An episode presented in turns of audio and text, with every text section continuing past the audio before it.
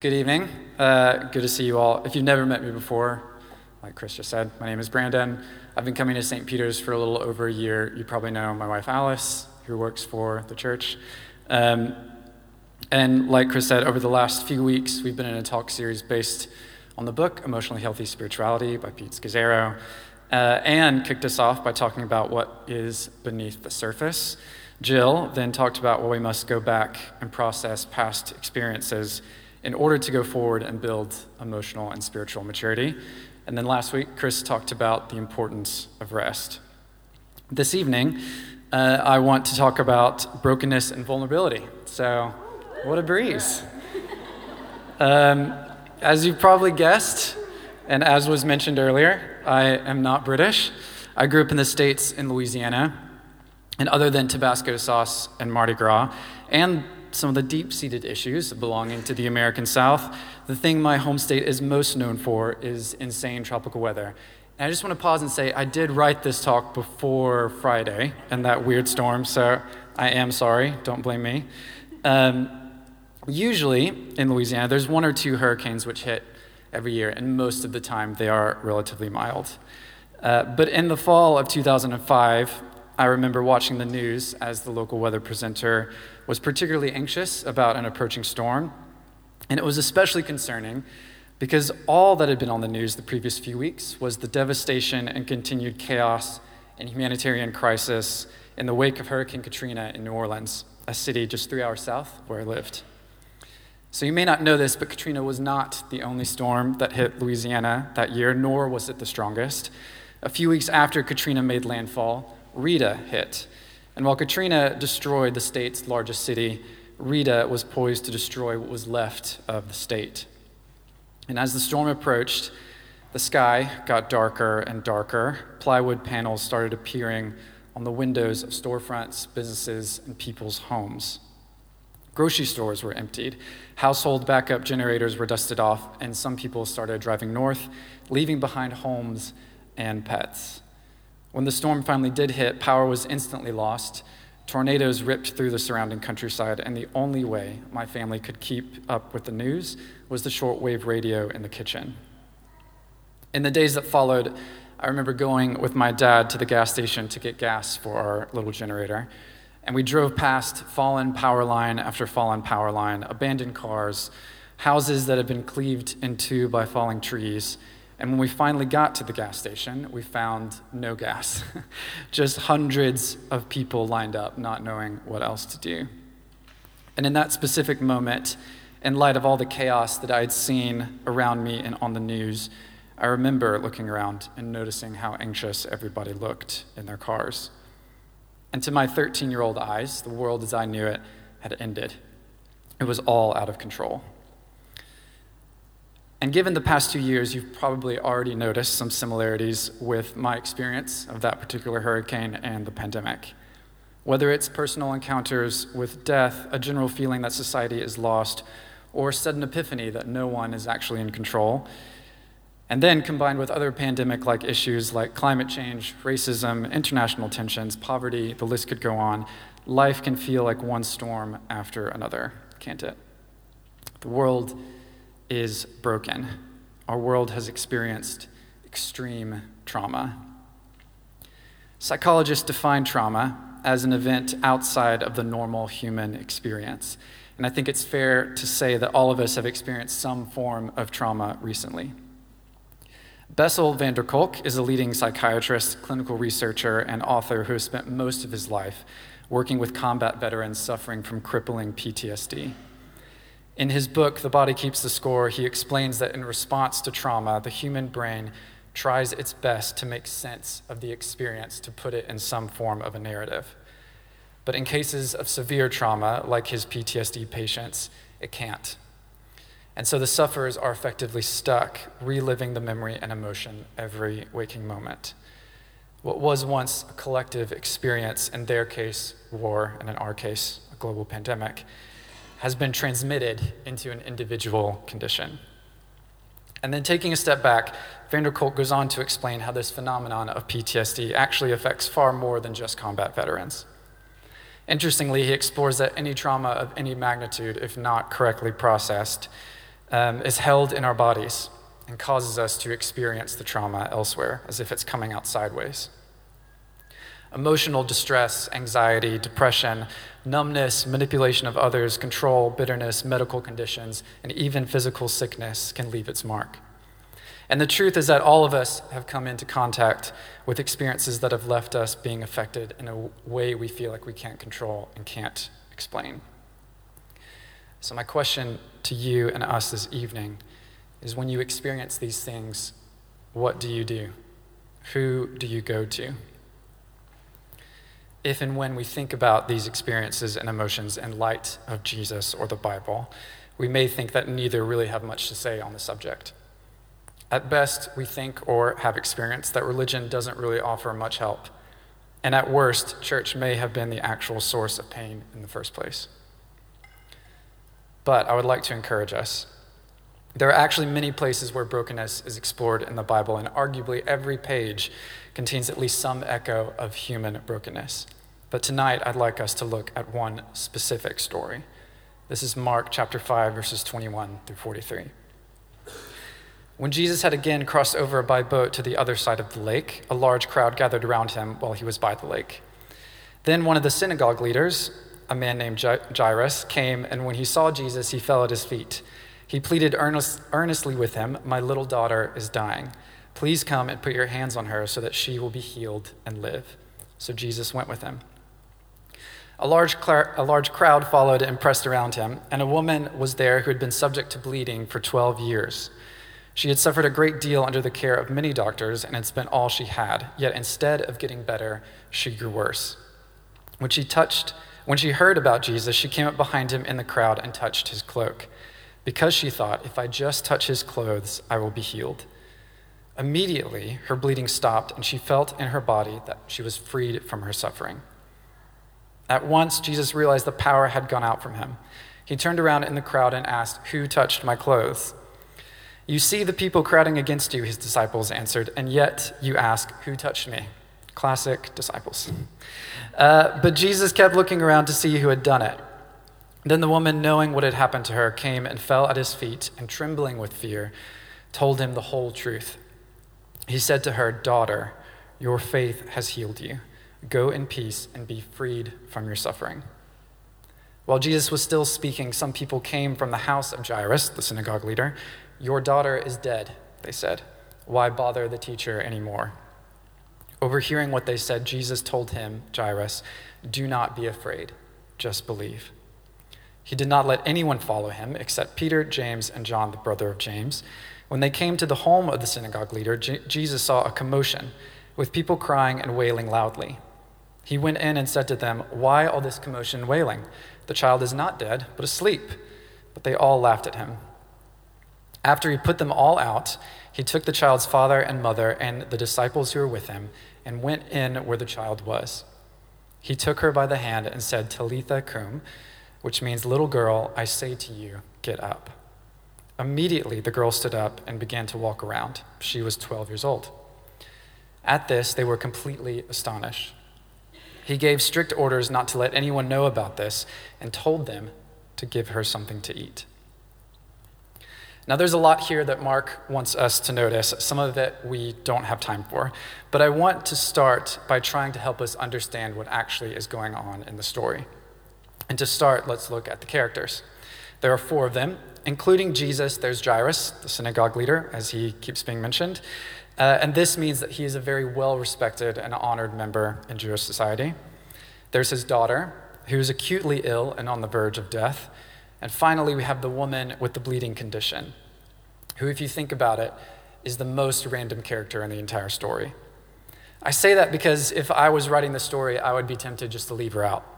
My version would go Jairus asked Jesus to heal his daughter. She died before he got there, but he miraculously raised her from the dead. How amazing. Uh, it'd still be a good story. So, why does Mark and Luke, because he, he recounts the same story in his gospel, complicate the plot with this woman with the bleeding condition? I think there's two reasons. Firstly, let's think about the woman.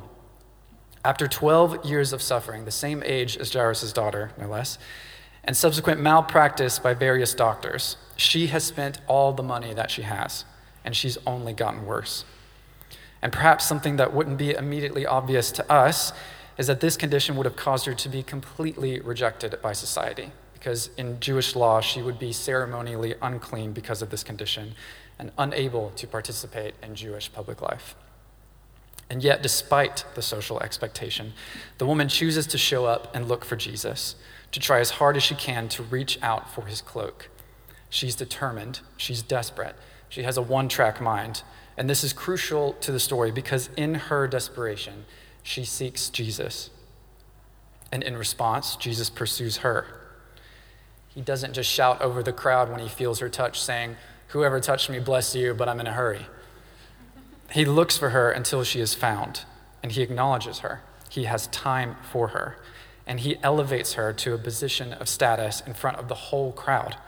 He looks in her eyes and says, Daughter, your faith in me has healed you. And this is the second point Jesus didn't overlook her like society did.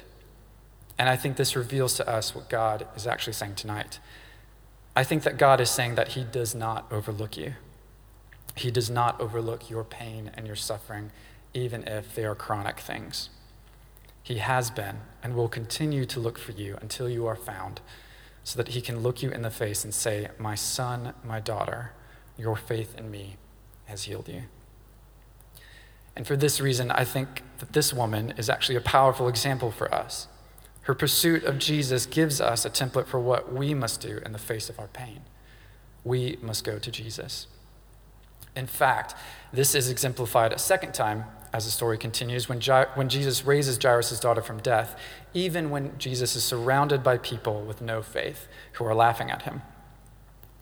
In these two moments, through his actions and through his healing, Jesus is declaring that there is no chronic thing that escapes my gaze, and there is no acute suffering that escapes my power. Just before I continue, I do want to pause and mention a couple of disclaimers? Firstly, people have different magnitudes of pain, and that means that each of us will have different levels of processing and healing to undergo. And I just want to acknowledge that and to emphasize that I'm not making light of what you may have experienced. However, it is true that no amount of pain is too much for Jesus. He is inviting each of us to draw close to him. And secondly, not everyone is miraculously healed. And honestly, there's no definitive answer explaining why some people are and some people aren't. And there are a lot of hurtful perspectives out there on the subject. And as someone who grew up in the Bible Belt being told that my suffering was a result of me not being good enough, can I just stress how flawed the logic is? Because you never find Jesus leaving people in their sickness because he thinks they deserve it or need to be taught a lesson. As a theological aside, the truth is that what you see Jesus doing in the Bible is ushering in the kingdom, as he calls it, meaning the fulfillment of God's will on earth. But while Jesus started to usher in this fulfillment into our world, it's not fully here yet because he is yet to return. This is what Christians mean when they say the now and the not yet the kingdom, if you've ever heard that phrase before. But theological expositions aside, regardless of whether the healing is instantaneous or not, the answer is and will always be go to Jesus. A few years ago, I found myself on a church weekend away at our old church in Los Angeles. It was a weekend with talks and worship, but primarily it had lots of opportunity for prayer and to experience the Holy Spirit. And honestly, I came to this weekend full of skepticism. Uh, but I went along anyway, partly because my friend kept persuading me to go, partly because there was an attractive girl going. Uh, but most importantly, because I really didn't believe that God loved me. Uh, and don't get me wrong, I'd been a Christian all my life, grew up, grew up in the Bible Belt. Uh, but despite doing what I thought were all the right things, I felt like at best God tolerated my existence. So during Saturday evening on this weekend away, when people were being prayed for, I was really brave and vulnerable and stood up and asked to be prayed for too. I'd never been prayed for in this way, and I remember, eyes closed, waiting, hearing other people in the room sobbing and experiencing powerful things. And they were also receiving prayer from the vicar who was walking around. But afterwards, what did I feel? Angry. angry because I didn't experience anything. And afterwards, the vicar, Ed, came over to me, knowing my skepticism, asked me how I'd found it. Uh, and if you don't know me really well, you probably think that I'm very mild mannered, which I am. But I do have a very stubborn streak in me. and so when he asked me how I felt, I said to his face that I hated it and thought it was stupid. he very kindly told me to try again at the last session Sunday morning, but I was not so sure. Um, so the next morning, I woke up filled with rage. Uh, I took out my emotions in the usual way. I went for a run. Only in my anger, I forgot that the weekend away was actually held on the side of a mountain, and we were about a mile above sea level. So after a few paces, I was panting for breath. And on the side of the road at 6 a.m. in this stupid mountain town where we were staying, I broke down in tears while gasping for breath. I told God how mad I was at Him for overlooking me. And in that moment, I heard God say, Brandon, I see you. I have always seen you. I love you. After a while, I picked myself up and hobbled back to the hotel and I found the subsequent prayer time extremely powerful. And honestly, I do not think it's an overstatement to say that my life has changed ever since. My lesson from that story is that when I finally allowed myself to actually open up to God, to actually communicate to Him that I felt rejected, overlooked, and abandoned by Him, not good enough, in that moment of vulnerability, I finally opened up enough so that I could hear what God was saying to me all along. The subsequent prayer time was nice, but it was not the moment that changed my life. That moment was when I was on the side of the road crying because for the first time I felt like God loved me. And returning to the Bible, we can see the reason as to why we can actually go to Jesus with all of our emotions. And it's because he understands what it means to be fully broken.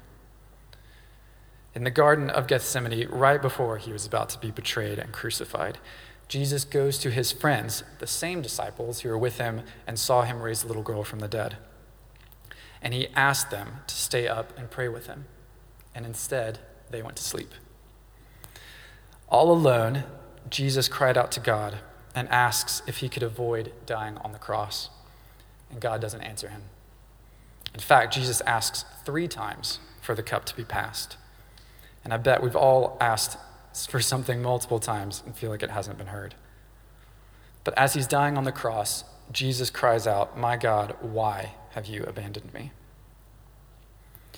And I wanted to say that story because I want to show us that God is not immune to our brokenness and suffering. He's experienced it firsthand. He knows exactly what you're going through. In fact, another theological aside God the Father experienced what Jesus was going through because, like Jesus said over and over in the Gospels, I and the Father are one. So, in that moment of desperation and death, God the Father experienced the same separation that Jesus expressed while he was dying on the cross, and all the sin of the world was poured out on him. But like Jesus, the best part, the hopeful part, is the resurrection life that was to come and which is on offer for us. Because we believe that He still hasn't abandoned us. Even in 2022, with all the crazy, insane things that have happened recently in society and in our individual lives, God is still with us. So, in light of knowing that Jesus is the only person we can take our brokenness to, what would it look like if we did? What would it look like to be whole? What would it look like, like the woman, to stop bleeding? What would it look like if you went to Jesus with your brokenness? If you told Jesus all of your emotions? If you told him how angry, sad, and hurt you were by what had happened to you? And how angry you are with him? What if instead of trying to numb your pain, you took it to him? And given what we've read and discussed, let me tell you what I think it would look like. I think he'd sit down with you, look you in the eyes, smile, tell you how much he loves you, and ask where it hurts. He deeply cares. He wouldn't dismiss your pain or tell you to get over it or tell you that it's your fault or the result of your sin. He wouldn't say that you deserve it. He'd say, That is why I died, to take on the suffering, your suffering, your sin, your brokenness, society's, and to give you my life in exchange a life of freedom, wholeness, joy, peace, power, and hope. But the truth is, to take what he has and what he's offering to us, we need to give up what we're holding. As in, we need to allow him into our pain and our own brokenness. And so we need to engage with it instead of numbing ourselves or running away from it. Then we need to take it to Jesus instead of going to other things because he is the only one who can actually help us, because he is the only one who has experienced complete brokenness on the cross. And I'm not for one second saying that it's easy or comfortable, but I am saying that, like the woman with the bleeding issue and Jairus, the synagogue leader, the only place that you or I will experience healing and freedom is at the feet of Jesus. I'd like to end tonight with some verses. And really, this is what God is saying to us tonight. So think of them not as Bible memory verses, if you're like me and grew up in the church, but think of them as the very words that God, your friend, is saying just to you. Psalm 34 18. The Lord is near to the brokenhearted and saves those who are crushed in spirit. Psalm 145 18. The Lord is near to all who call upon him. Jeremiah 23 23. Am I a God who is near, declares the Lord, and not a God far off? James 4 8. Draw near to God, and he will draw near to you. Ephesians 2:13 But now in Christ Jesus you who were once far away have been brought near by the blood of Christ. And the last words Jesus spoke to his disciples, John 16, verse 33 I have told you these things so that in me you may have peace. In this world you will have trouble, but take heart, I have overcome the world.